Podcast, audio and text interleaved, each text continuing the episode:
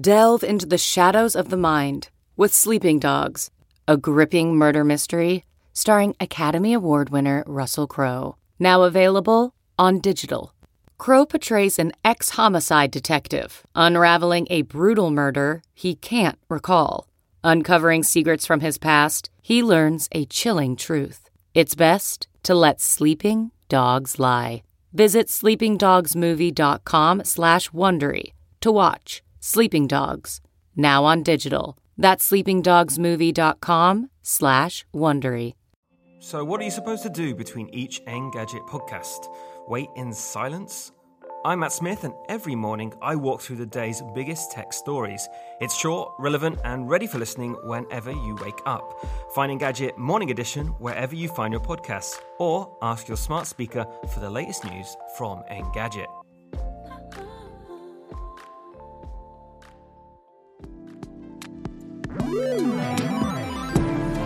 What's up, Internet, and welcome back to the Engadget podcast. I'm Senior Editor Devindra Hardwar. I'm Reviews Editor Cherlynn Low. We are here a couple days after Earth Day, which was celebrated this week, and we had a couple stories here at Engadget about that. Some green apps to celebrate Earth Day indoors and ways to live stream the majesty of nature from your couch. But I, I thought what was really interesting would be to dive into something Microsoft announced last week, and that is their Planetary Computer. Which is what? a really, yeah, it's a crazy name for something that sounds really interesting. So we're going to get more into that soon. As always, if you're enjoying the show, please subscribe to the Engadget podcast on iTunes or your podcatcher of choice. Drop us a review, especially in iTunes. That's super helpful. And if you have any questions, leave us an email at podcast at engadget.com. So, Cherlynn, when I say planetary computer, what do you think? Man, like, what I, do you imagine in your eyes? I imagine... Your brain? In my brain, I see Tony Stark, I see holograms, I see spinning, revolving things, like orbiting around a central, like, computing node. Sounds about right. Something like that. Yeah, really? Oh, wow, okay. I don't know. Well, so... I'm an inventor. It's a great name, but it doesn't... I, I feel like Microsoft didn't do a great job of, of explaining yeah. what they actually meant by it. So last week, they announced this thing, basically a push towards new environmental initiatives. This was an idea that's kind of an evolution of something Microsoft started several years ago, their A I for Good initiative. Mm-hmm. And that was a plan to, like, bring A I tools to a lot of organizations and, like, you know, people around the world who are trying to do things like environmental conservation. So I had a lot of questions about this. So I pinged Microsoft and we got to chat with Lucas Joppa, their new chief environmental officer. Hmm. That's a really interesting title. Like, he is a guy. He's the guy in charge of all their environmental work. As he explains it, it's basically this initiative for Microsoft to, first of all, start tracking information of everything happening on the planet. Mm-hmm. So, like, the the tides of, like, a random lake or something, uh, you know, in Africa. The mm-hmm. way a forest is growing in South America. Like, all this information... It's a way of collecting it and putting it on a unified platform. Mm-hmm. So, I don't know, Windows Earth, you know, or something. Windows Gaia, which sounds kind of crazy. Good he Lord. does a better job of explaining it than me. And uh, I think we had a really good conversation. So take a listen. Could you introduce yourself and your role at Microsoft? My name is Lucas Joppa. I'm the Chief Environmental Officer at Microsoft, and I oversee sustainability across our global operations. Thanks so much for taking time to chat with us, Lucas. I wanted to follow up with Microsoft about the announcement last week, where you were talking about your new environmental initiatives and also this idea of a planetary computer. And it's a really cool name. It's a cool concept, but we're all also a little confused in terms of, like, what that actually means. Could you clarify that? What is a planetary computer? Planetary computer, in our minds... is a platform, a new kind of computing platform that brings together all of the globally available environmental data and puts that side by side with some of the most advanced machine learning algorithms on a common computing infrastructure that mm-hmm. allows us to, for the first time, include space and time as first-class data citizens in this information age that we all live in today. It's a platform that is intended to accelerate our ability to monitor, model, and then ultimately manage Earth's natural systems to mm-hmm. ask questions like, where are the world's forests? Where are the world's um, wetlands? How fast are they changing? And hopefully, um, what are the sorts of benefits that we are gaining from from those ecosystems? What are the services that those ecosystems provision mm-hmm. to to people? And these are really big data challenges. It seems like, yeah, the biggest data outside of like astronomical data, it seems like a huge, a huge amount of information you're talking about here. It's an incredible amount of information. It's a problem that I believe the modern cloud platform approach to computing is uniquely positioned to help solve. I had the the misfortune of coming up in, in my career right when we were really starting to do large-scale global computation, but without the large-scale global computing platforms. Right, right. And um, you know, it was one of the things that that drew me to Microsoft in the very beginning was just thinking, Um, when I was running, you know, trying to analyze a planet's worth of satellite imagery to understand if protected areas are actually protecting, for instance. Mm-hmm. And just thinking, there has got to be a better way. Because you're just basically just staring at satellite images. Is that like the way of doing things right now? Or is there a computer like modeling we were doing already? There's, you know, there's always been... people is, you know, there's always been people trying to look down um, from from above to understand, you know, where things are and, and what things are where. You know, we've had people working in national labs and more and writing, first of all, going through and, you know, hand uh, annotating these things and then starting to build models. But our ambitions, just like in so many other things in life, our ambitions keep growing faster than our technology. Um, and so, you know, we were able to do that. And then we said, well, oh, what if we could do that not just for the county, but for the state and for the country and then for the world, and not just for the world once, but for the world every year, and not every year, but every day. And we wanted to keep doing all of this.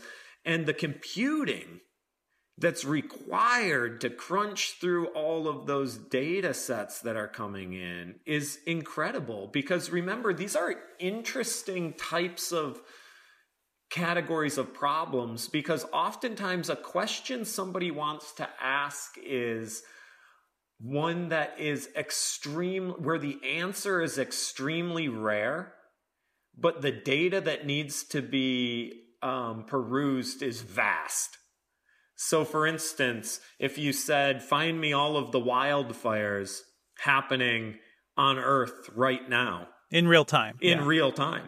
There's not that many. Well, I mean, unfortunately, there's there's too many. But, you know, relative yeah, yeah. to the number of square meters of Earth, there's not that many.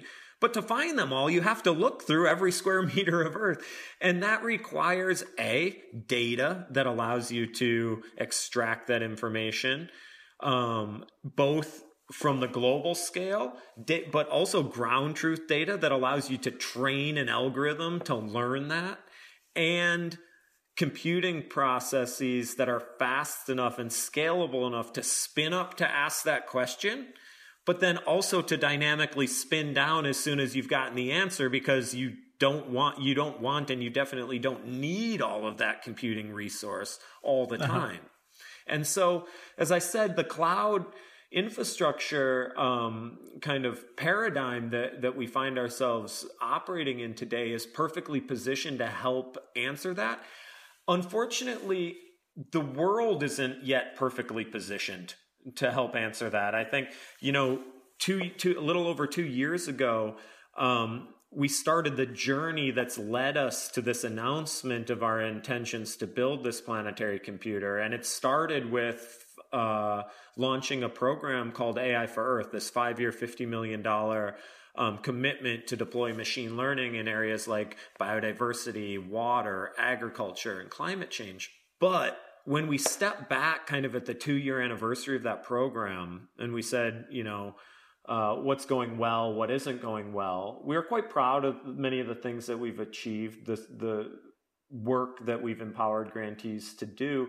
But it was really clear that we weren't allowing our grantees, or anyone else for that matter, to build on the work of each other, to take you know, data that was contributed by, by one organization and machine learning algorithms that were contributed by another, put those two together to create a new service that anybody could use, that anybody right. could access. These were all like isolated pockets of information. I guess like the way the healthcare system works in the U S, you have to go to, you have to bring your data from your old doctor to your new doctor or something, right? It, it, that's a fantastic analogy. And it was one of those things, it was a really humbling kind of experience, right? To step back mm-hmm. and do that kind of two-year review, because we're in the tech sector. We're Microsoft. Right. If there's one word that we live and die by, it's scale.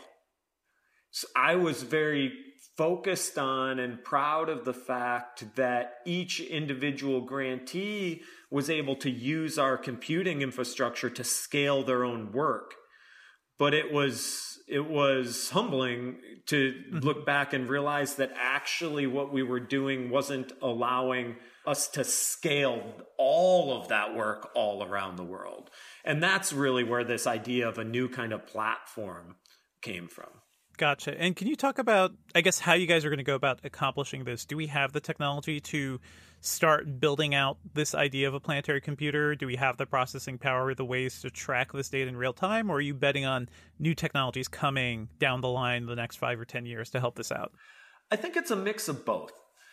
The data that we have coming in every day from satellites around the world, from citizen scientists around the world, from field robotics like camera traps all around the world, we're already capable of doing amazing things with that if we allow it to all come together in a common uh, ecosystem, a common computational ecosystem.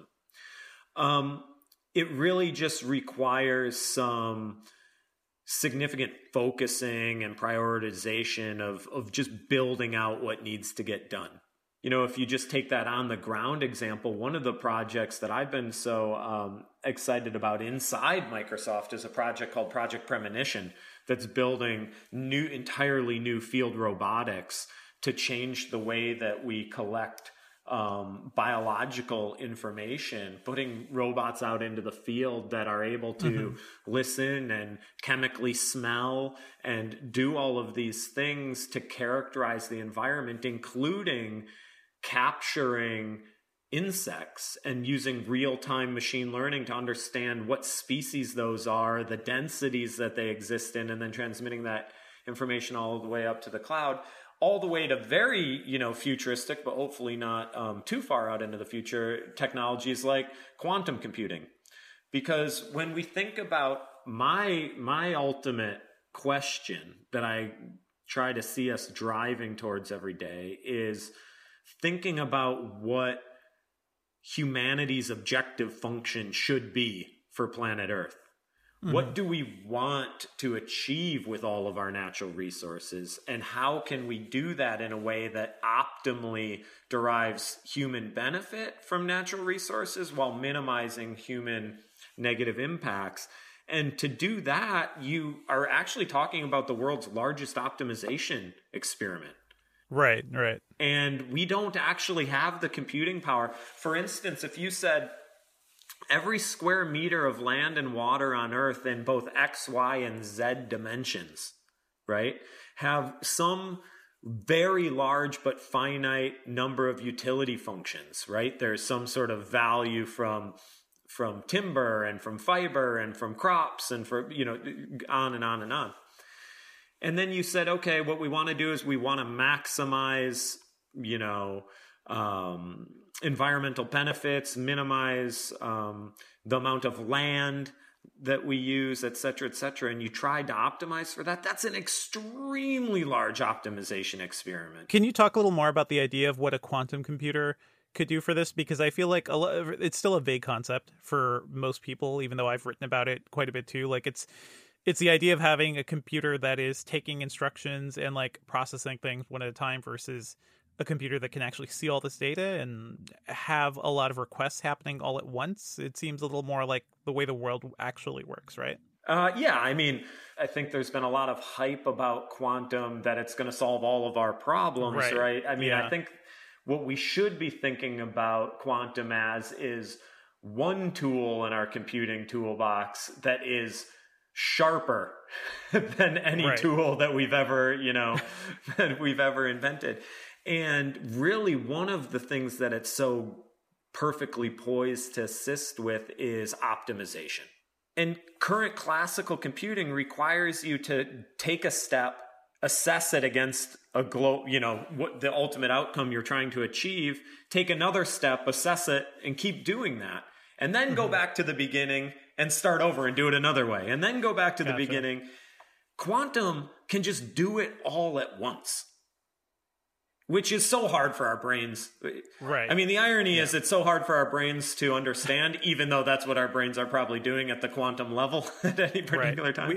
We, we we deal with superstates every day, but we don't. It's hard to put it into words, I guess, or to like rationalize it.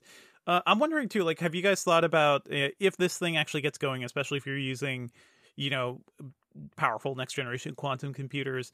Is this optimization, do you think it could involve things that maybe are unpalatable to to humans, like things we haven't thought of before, or things that have been arguments before? I'm thinking of like here in New York, we're actually we're losing a nuclear reactor very soon because, for a lot of reasons, people think nuclear power is bad, but it's being going to be replaced with probably a gas plant, which is worse. So this sort of machine would be like, hey, maybe don't do that. Maybe it is better for us to like keep this nuclear around and just make sure it's safe.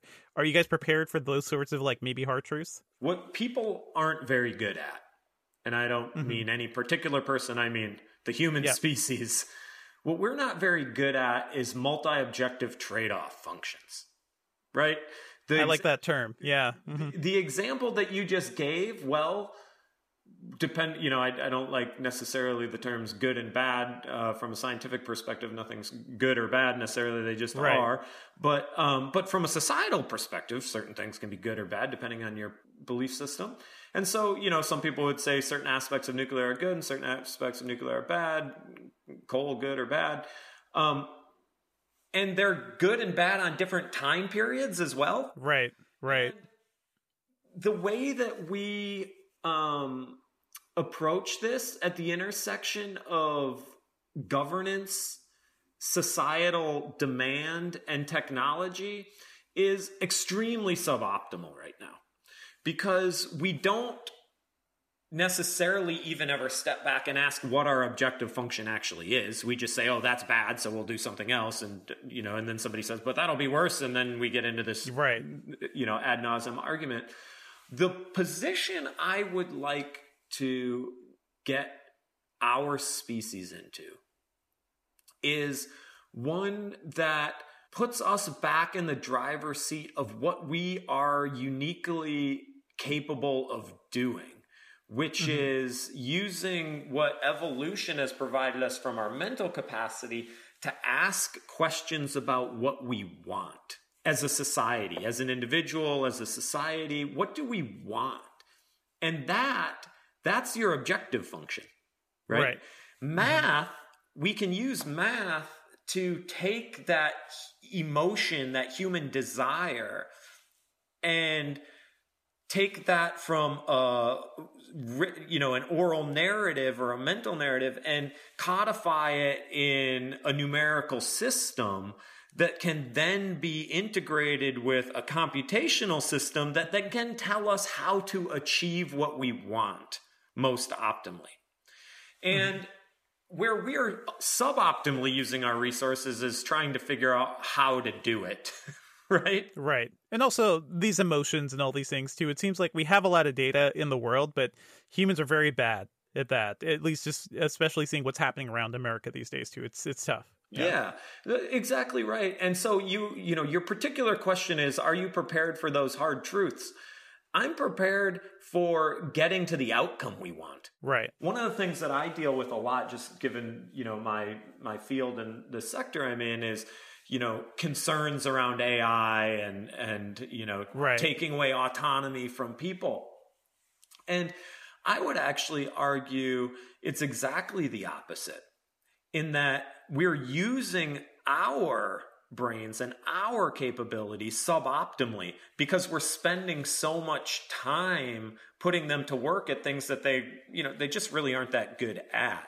Mm-hmm. Um, and if we would be significantly better off by by taking that creativity, that ingenuity, that kind of societal discourse that we're that we're capable of, and the governance functions that we put in place, and asking those big societal questions, and let technology do the hard work, right? I don't ask how my email opens or or or how it got sent, mm-hmm. right? Like, I just want to understand the content, the objective, the message that I was trying to deliver, the outcome that I was trying to deliver. And I think that is the more that we can think about how technology can lift us up as a species and put us back at kind of on top of the pedestal, I think mm-hmm.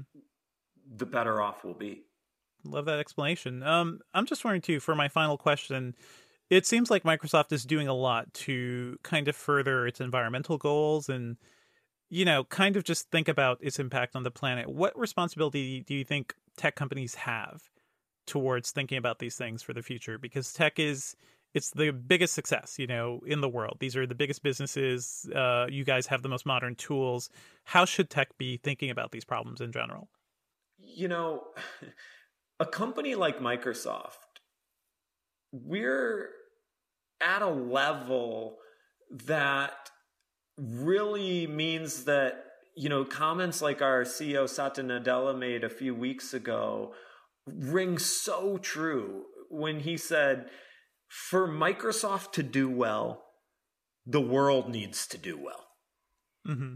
The argument about why should we, you know, yeah, it's nice to do nice things, you know, in the private sector, but that's not core to our, you know, to our business. When you're at the level of Microsoft, keeping the world doing well is paramount for you to do well. And so the sustainability work that I lead is perfectly aligned with the profit-driven business that we lead more generally.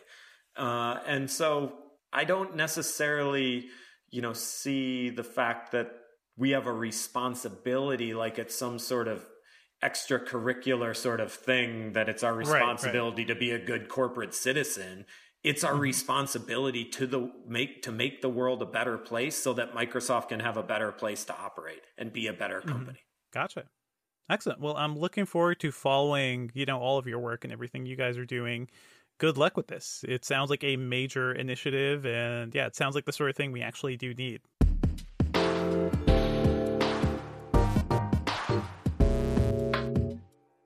So my main takeaway from our chat is that it's a, it's a really interesting idea that Microsoft is thinking more broadly than we've heard from a lot of other companies about mm-hmm. their impact on the world and how they can make the world a better overall place. It's sort of like moral philosophy applied to uh, a giant corporation. You know, let's make the world better, therefore our business could be better, rather than just making, hey, uh, Amazon wants to make their shipping better. Amazon wants to make certain components of their business better. Right. I find that really interesting. How does this compare to other things you've heard, Cherlynn? I mean, look, we've heard of a lot of initiatives on similar fronts uh, to this. I think that Microsoft certainly has the, um, you know, Azure is such a huge network and such mm-hmm. a huge product that's so deeply steeped in machine learning and A I that Microsoft really has the chops to do this. Google is another company that has a lot of A I um, chops and uh, also launched an A I for social good campaign. Mm-hmm. Which sounds like Microsoft's, yeah, that sounds like Microsoft's first, you know, initiative too. Like it's right. very similar, but I haven't heard of anything as expansive as this idea of a planetary computer. But again, yeah. it's all it's all kind of out so there. So yeah. I think that what you were saying at first is that planetary computer is kind of a misnomer, right? Like you're mm-hmm. not talking about one computer that is has the power of the planet or all of the properties right. of the planet in it. It's basically a central database for all the properties and the information that people should know at any given time mm-hmm. as to their impact on the environment. Yeah, but so all like, in real time, all real, yeah. like the idea of real time monitoring of of the weather and individual things happening all across the planet all at once yeah, is pretty it's, wild. Yeah. It's super cool because, like, I, I just want to break it down super simple. And, mm-hmm. like, it, it, the example he gave of, say, a robot going into a farm, picking up an insect and immediately kind of using machine learning to understand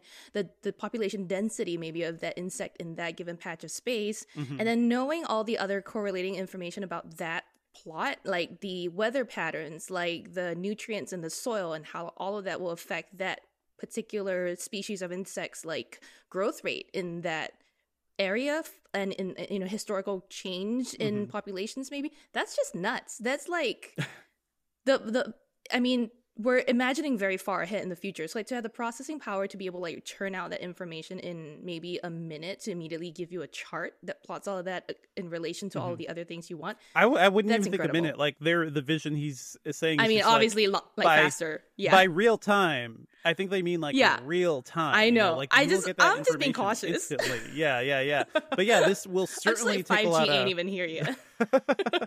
Oh yeah, and we will need five G and good like satellite yeah. uplink and everything for all exactly. this. Exactly. Um, certainly, the cost of something like this is uh, is astounding. Like we talked about, kind of, do we have the tech for this right now? Um, in certain respects, it sounds like we do. We we have yeah. the beginnings of it. We have yeah. five G is starting to roll out. I mean, you're not going to get five G in a farm for another two years or so, right? And then right, you know, right. uh, SpaceX just launched a bunch of satellites for their I mean, internet. satellite mm-hmm. system, so you know, good for them. Yeah. Um, but we're a ways out. But yeah, okay. To your point, if we project super far into the future where all the tech is available, sure, real time. I mean, that's that's, that's still something. fascinating. Well, that's also, fascinating. And the thing that we don't really talk about that often is quantum computing and how that'll change right. the way we work. And uh, this is why I keep bringing up the T V show Devs on Hulu because I, I thought it was a really fun exploration of cl- quantum computing. Uh, but yeah, we really don't know. Like what happens right now, we're thinking of computers where like, oh, I'm looking for this data. Computer, fetch me this data.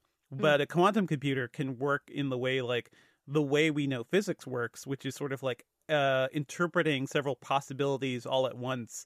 Yeah. Um, it is, there's some like Terminator aspect to what he's saying, like this uh, giant, you know, A I powered machine yes. that'll tell us the best way to live. I'm glad I got to ask a question about nuclear uh, in there because uh, that is a problem we're facing in New York and nobody is talking about it, which is kind of wild to me, but... His yeah, answer yeah. was pretty much what I expected also, just be like, from the perspectives of, of science, nothing is inherently good or bad, but he can mm-hmm. spit you out the possible scenarios if you do shut down or if you don't yeah. shut down this nuclear reactor and then tell you what the outcome is and you decide as the human being, which is pretty interesting. Pretty good. Well, yeah, yeah, what if the machine is like, hey, humans, you're bad. Um, maybe just uh, go away for now. Like, yeah, you that would be best for the planet. But anyway, let's Anyhow. talk about... how this compares to other plans. So you mentioned Google's A I yes. impact challenge, and right. that was it was very like limited. They were talking about like forecasting yeah. floods and mapping global fishing activity and uh, health trends. Well, yeah. yeah, I will say that that's kind of what Google already is able right. to actively start working on, like the using A I to forecast floods, like you said, mapping global fishing activity, predicting mm-hmm. cardiac arrest, all the typical stuff that we've seen a lot of scientists put A I to work on. Um, but the A I impact challenge is uh, a little bit different. It's where Google sources um, ideas from around the world, and they got actually about twenty-six hundred proposals in twenty eighteen um, from like six continents and stuff like that. Mm-hmm. And the the results from that, that uh, I mean, the report that I read that Google published about their findings there was that, yeah, there's a lot of people really earnestly looking into this, but A I might not be the answer to everything is mm-hmm. one of the findings. And that a lot of companies, while they want to use A I for responsibility, they don't really know how to. And I think that that's a big question. I think that that's what this planetary computer idea is a good first right, step right. towards. I, I'm still a little nervous about the idea of a central computer having all the data about the world. You know, but... yeah, we kind of we, we need more information. It is astounding, like the we little do. information we have about certain things, how little we know about like the deep sea. You know, I, I feel like having more data would help us better understand how we're, you know, affecting and the uh, the planet. And I think that would be an important thing eventually. I'm a yeah. little curious too, or or or maybe I want to maybe get them to clarify, mm-hmm. is that this is all about the Earth. It's not about your financial data. It's not about centralizing what, you know, the federal government already knows about you. This is centralizing information about the environment, ecological yeah. impact, and stuff like that. So not, I mean, because I started thinking that way. I was like, why doesn't, why isn't there a central mm-hmm. banking system? Why isn't there, like, I don't know. Well, man. I started thinking in terms of, like, uh, spy stuff, because yeah. we started aerial photography because war, you know, because we needed right. intelligence Spying, from our yeah. enemies. Um, right. So that's also what pushed satellites out there. And that was, like, right. the, the the great thrust of the Cold War. So I do wonder how something like this could be abused, like like any technology we talk about. I think some yeah. of it could be really cool, really innovative. How can it be abused by bad Definitely. actors, and certainly oh. by governments who could push Microsoft to do things with this data that, uh, you know, hey, the U S the U S wants to be the only one who knows specific, you know, mining data or something like that. Yeah, and um, it really can't be Microsoft that owns all of this data. I think that it needs to be opened up to, like, yeah. everyone to use. Amazon, I mean, we're, Google should be able to yeah. use that information, use their A I to run an I mean, A P I and something. They yeah. own GitHub now. Like, this would yeah. be, this could be and should be, like, the world's biggest open source project. It ever. should. Like, all it of humanity should. coming together to use this data yeah for better. So let me let me bring up a couple other companies here. Amazon mm-hmm. I think is an example of one of those uh companies that really is talking about how they can make their own business better. So mm-hmm. they have said all about me. Yeah, all about me, which is, it's fine because they sure. have a huge yeah. environmental impact. Yeah. Uh they said A W S uh surpassed fifty percent renewable energy in twenty eighteen, which is pretty huge. Okay, that's they launched good, yeah. yeah, three new wind farms last year. They have some solar farms already. Um, I think this is something that is worth noting. Running these data centers, as bad as they can be, um, because we mm-hmm. know a lot of these data centers can be uh, huge, huge, like they're already huge power sinks. Yep, um, you yep. know, they represent a major chunk of the power we use uh, yep. globally. Yeah. But having these things is much more efficient than a company running its own servers and managing yeah. its own equipment, because you're only really using what you need. And right. yeah, as a former I T guy who had to, like, dive into servers and deal with, like, a lot of wiring and stuff and watch machines sit idle because yeah. it wasn't being used enough, like, I, this is a yeah. better outcome than where we were before. But because we rely so much on computing, it's it's going to take up a lot of power. That's kind of how it goes. So mm-hmm. let me just drop a couple other numbers here for you. Amazon says that they're aiming for one hundred percent renewables by twenty thirty, mm-hmm. eighty percent by twenty twenty-four. They estimated they reached forty percent last year. This is for the entire company. Uh, so that's pretty impressive. Mm-hmm. Um, and they're aiming for fifty percent shipment net zero carbon by twenty thirty. So I think some of that's going to be involving, like, carbon offsets and other things. But still a big deal, although their shipment keeps growing too. So it's like their impact will continue to grow over time. Yeah. Uh, they did announce a one hundred million dollars climate fund to restore environments, mm-hmm. which is sort of like, you look at my, you look at Amazon's business and how much money they have. Right. one hundred million dollars to Nothing. help in general is not, it's not really much. I don't want to sound ungrateful here, but yeah. I'm just saying in the grand scale of things, like how much Amazon does, how little taxes they pay to the U S. It feels like one of those things that companies do just for the credit of seeming kind-hearted. Right. Uh, but yeah, yeah, tough to say. And Facebook, by the way, has said they're committed to reducing their greenhouse gas footprint by seventy-five percent and reaching one hundred percent renewable energy in twenty twenty. So that's a pretty, you know, that's, that's happening this, this right year. now. Yeah. But that's their aim. We don't know how far along, you know, they've actually come. This week, Google also announced that it will be, uh, on its data centers, it will be relegating the less urgent tasks to mm-hmm. times of day when wind and solar energy are more available. So oh, that's only, smart. Yeah. Exactly. So yeah. only crucial tasks like processing maps requests that happen all the time and people really need the directions in real time. Those sorts of things are happening uh any time of day and on all whatever energy they can get at that time. But less important tasks like photos processing or like face recognition in your photos, those things will be only taking place in, mm-hmm. at the data centers um, when they have abundance of wind energy, for example. So I think that that's a good thing. Data centers, like we said, really, really suck up a shit ton of energy. Yeah. Can I say shit? Yes, yes you can. because it's a shit ton. It, you know what? Shit is a source of energy. Let's let's just put that out there. But uh, yeah, in many countries, yes, it is in many. it that is a good, I think, um, move on Google's part. We learned um, that the infotech industry could consume about twenty percent of all electricity generated, and uh, it gives out five point five percent of the world's carbon by twenty twenty-five. So that's a, a report uh, published in The yeah, Guardian. Of just data centers, which is just data centers. Astounding. Yeah. And there is about uh, roughly eight million data centers worldwide, according to an I D C count. Mm-hmm. Uh, and so the power used by data centers right now apparently doubles every four years. So, wow. Wow, wow, wow. I, I do feel like things like the whole digital currency rush, mm-hmm. that stuff involved so God. much power. The Bitcoin for, mining, you mean? Yeah, yeah holy Bitcoin crap. mining, all that, but it involves so much power for yeah. for nothing. For yeah. like, you know, fake digital for, money exactly. that, you know, some people could really bank on rather than cash. Um, yeah, I'm not gonna I'm not gonna complain about that too much, but I just think the resources involved are bad. So I, if we were actually spending that data center, you know, energy on things we actually need and something yeah. like the idea of a planetary computer, I think that yeah. would be a lot more palatable. Yeah. Right. And I was going to say that, like, it's, it's, you know, what we were saying about the planetary computer, that's going to drain a lot of energy because that quantum computing that needs mm-hmm. to happen to deliver results in real time is well, we don't know, we don't know if it'll energy. be quantum computing, but yeah, quantum, if we do get an effective quantum computer, because right, right now we're building these giant complex things that can't really process that much. It's just yeah. like theoretical quantum computing processing. Uh, we've written stuff about that. Go look mm-hmm. at like the rise, like how uh, how quantum computers are racing like qubits, mm-hmm. the amount of like quantum processing they can do. It's all it's a very slow and steady race right now. But yeah, if we ever get to that point, it'll be just like the incredible T V show Devs, where you will just have this giant. You just like, like that show because it's like part of your name. Stop it. uh, no, Cherlynn, that would be your thing. Devs that more would, like Devindra. That would be your thing, but you should also watch that show, Cherlynn. I've been It'll blow watching you it. away. I've yeah. been watching it. It's fine. Um, I mean, look, it's the... no uh, na- insert bad Cherlynn T V show here. Wow, wow, it's no The Strain. Um, yeah, it's no The Strain. God, the okay.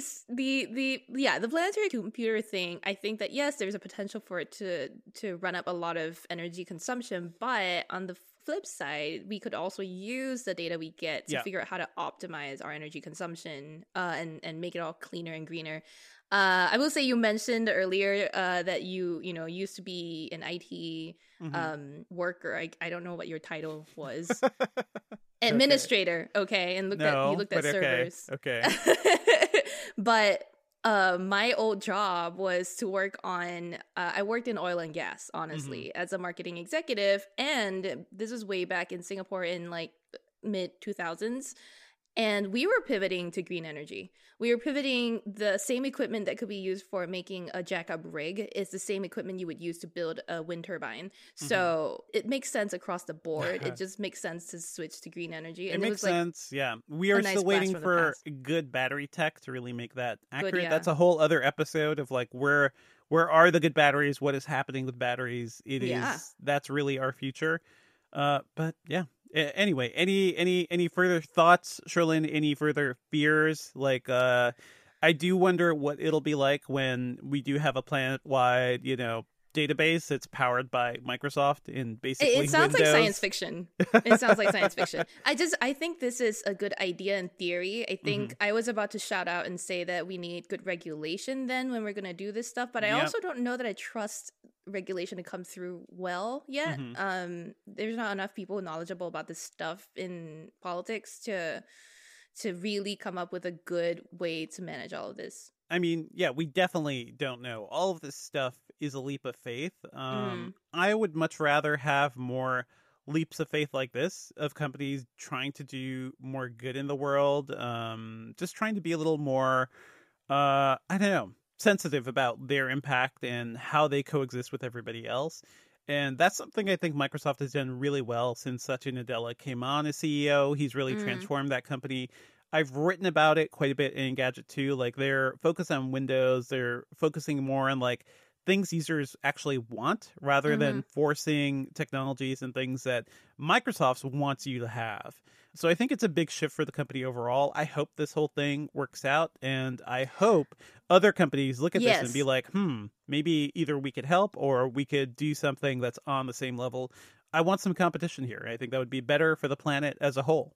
I want an Avengers of the tech companies. I want Google, Amazon, Facebook, Microsoft all to work together to make this happen. Good luck with that. But yes, that would be interesting to see. Let's move on to what we're working on. I have yet another gaming laptop. They just never end. It's basically gaming laptop season because yeah. Intel and NVIDIA and A M D, they've all made big news recently with their chips. So I'm looking at M S I's new G S sixty-six uh, Stealth. This is a sort of the sequel to the G S sixty-five Stealth Thin I reviewed about two years ago. It is super thin, pretty light for a fifteen-inch machine, but what's really impressive, it has a ton of power, it has an R T X twenty seventy G P U, and it has a three hundred hertz screen. Oh, wow. three hundred crap. Hertz. We're talking about wow. ninety hertz well, phones, nuts. one hundred twenty we've hertz seen, phones. We've yeah. seen one forty-four hertz on laptops, too. Yeah, so yeah. This well, is one forty-four, twice that. that was like the main gaming thing like yeah. several years ago. Then they jumped to two hundred, two forty. Yeah. And oh, yeah, now we've yeah. reached uh, three hundred hertz, which is overkill. Nuts. Certainly, like, your eyes won't see it, but all that means is that your gameplay, as you get closer to three hundred F P S, uh so you wouldn't be doing that in maybe a really modern game like Destiny two uh, and this hardware, but maybe something like Overwatch or C S G O, mm. uh competitive games, um y- it will just look a lot smoother. It has pretty much everything you want. It looks and feels great. Based on my testing so far, that Asus Zephyrus G fourteen I reviewed a couple of weeks ago is still like the killer deal of gaming mm. right now, because that processor is so good and the G P U is so good, and the price, like, you could get a sick machine for around fourteen hundred bucks. Um, I, I'm still like, that's the one I'd recommend to most people. But if you're looking for something a little more polished, this, I, I loved M S I's machines in general. Um, this one is as slick and powerful and a little more higher quality than that Asus. So it's something to look out for. My review should be going up next week, so keep an eye out for that. Cherlynn, what's up uh, with you? I, first of all, can't wait for that M S I machine to crap out twenty minutes into your game because it's running at three hundred hertz. But uh, we will see your battery life uh, test results. This but is anyhow, not a battery life machine. That Asus no. is a good battery life machine, but not this. Yeah.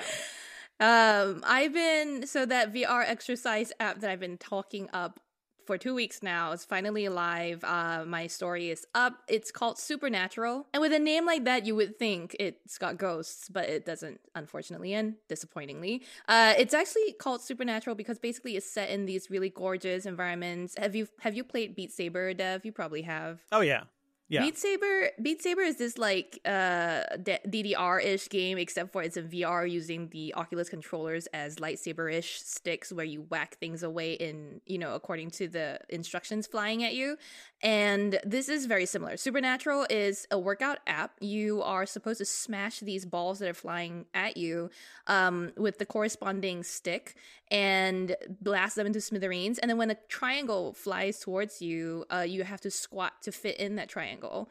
Um, so what ended up happening is that I was, you know, you had to whack it with a certain amount of force for it to actually like yeah, smash yeah. or it would just bounce away. Um, so it's a workout. It's a full workout. My, it's a whole body workout. You're slowly turning around in space to How kind of get a... sweaty are you getting in that V R headset? Because I get sweaty in V R headsets just by wearing them, even without the workout. They had to send like twenty disinfecting wipes along with it, as uh, with uh... the Oculus Quest they loaned me, as well as a sweat mask. They sent yeah. a sweat mask. So, well, yeah, and... you need a sweat mask, yeah. You also saw, you, I think, Dev, you might have seen me appear right after a V R workout on a call where my face was like fully red and there yeah. were marks on my face from all of that abrasion. But it's a workout, man. Like, honestly, the headline of my piece is a V R workout uh, app killed my I quads. Saw, I saw, yeah. Good Lord. my I tried that out on Monday. Tuesday, I just couldn't walk. Wednesday, I couldn't squat. And today is Thursday and my I still can't use my legs. Like, this is That's bad. Cool. That's cool. Um, it sounds so, cool. The only thing is like the the price of V R entry. Is it comfortable yeah, for you to do this not. stuff? for a very long time. Yeah, it is comfortable when I do just a fifteen minute workout, and all uh-huh. of my workouts are about that long. But I will say that, like, you, you need the Quest. It doesn't work on any other headset right now. Well, mm. fair enough. And because uh, it has to be wireless, you have to move. Yeah, right. I exactly. And so it's a six hundred dollars headset plus. After a thirty day trial that's free, you need to pay twenty dollars a month to use this thing. So it's I, I wouldn't do it because I don't have the Oculus Quest. Just yeah. you know and. That's like a Peloton level subscription. Peloton's like, like forty dollars a month, but still, yeah, you know, yeah. It's but it's, it's one lot. of those things where you have this hardware, you buy the software, right? It's also yeah. software you have to buy, yeah, uh, and then the monthly fee. Um, you know, well, no, no, no. Something. The app itself is free, and then okay. you you pay the monthly subscription for the workouts. Um, okay. I just think that I mean, again, go read go read the article for my deep impressions for mm. all my pain. Um, I'm still working on a bunch of other reviews that I can't really talk about, but it is review s- uh, season. Uh, I'm reviewing things ranging from laptops to phones to maybe wearables. I can't tell y'all until next time. So mm-hmm. stay tuned. We're just working hard here. Very cool. I hope you can get access to a Ring Fit eventually and see how that maybe. works in your Switch, because I feel like that is... That, to me, is the best example of uh, balancing, you know, virtual interactivity and not yeah. having to wear a freaking mask on your yeah. face while you're sweating. I took a video of myself yeah. working out, and I look ridiculous. If y'all send us a nice review or a nice email, I might send you a, a screenshot from that video. All right, let's move on to our picks. My pick for this week is uh, Cursed Films on Shudder. It's a new series oh. that is all about um, horror movies that may, and other movies, but also movies in general that have maybe a curse attached to them. And I'm thinking of like um, the Lee family curse and what that meant for The Crow. Uh, I'm thinking uh. of, yeah, what that what happened in the Twilight Zone movie, which is heartbreaking and depressing. Um, there's curses attached to Poltergeist.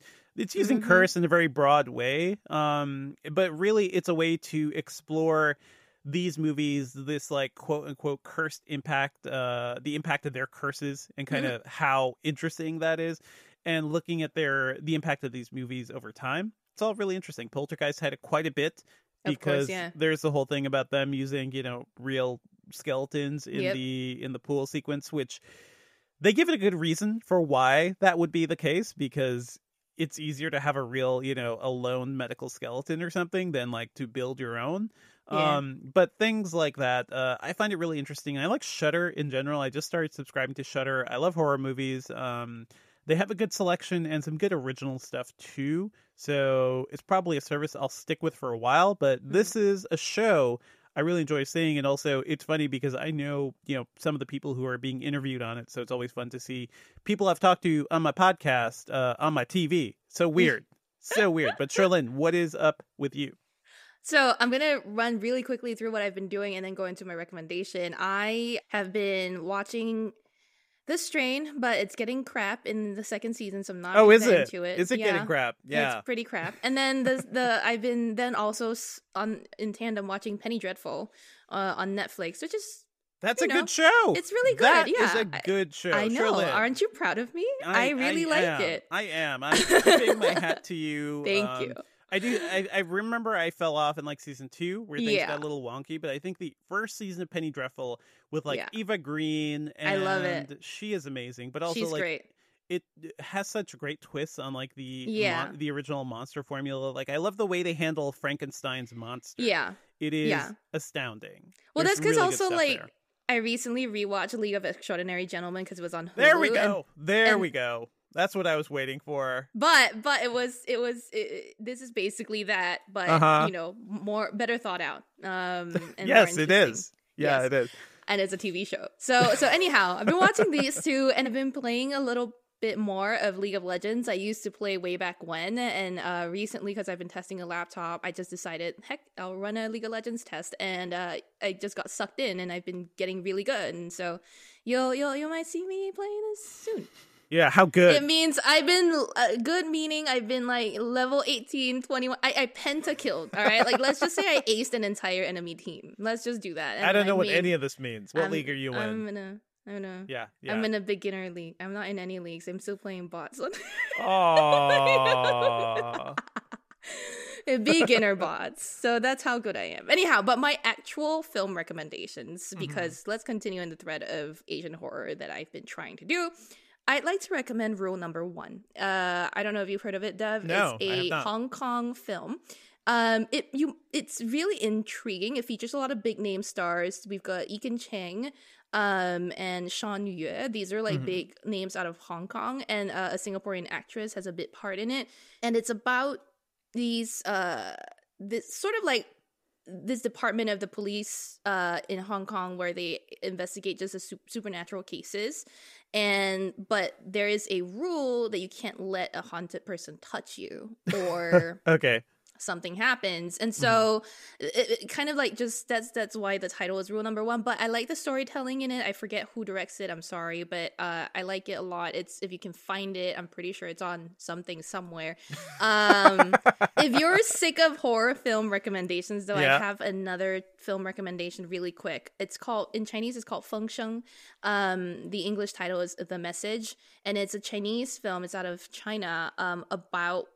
around the Second World War, where a group of Chinese uh, nationals have been rounded up into this house because mm-hmm. they're suspected of being rebellions against the Japanese regime. They're all like working for the Japanese like in place government, but they're suspected of feeding army uh, information to the Chinese rebellion, and they're trying to find out who the spy is. So it's kind of like Clue, mm-hmm. but you're finding the spy, and it gets a little gory at parts because the torture scenes are pretty bad, but the mystery and the way it unfolds and the way the story is told is just so interesting. It grabs you from the beginning. It's just wild. I love it. I loved it. So if you don't want horror, go for some torture porn, you know? Wow. Your tastes are very, very, very weird. Brutal. You can tell where my head's at. And that's it for the episode this week, everyone. Thank you, as always, for listening. Our theme music is by game composer Dale North. Our outro music is by our very own Terrence O'Brien. The podcast is produced by Ben Elman. You can find Devindra online at... At Devindra on Twitter, and find me talking about better movies at the slash filmcast at slash film dot com. Ugh. Well, if you want to recommend me some upbeat, positive movies that I will never watch, I'm at Cherlynn Low on Twitter. Email us at podcast at engadget dot com, leave us a review on iTunes, and subscribe on anything that gets podcasts, including Spotify.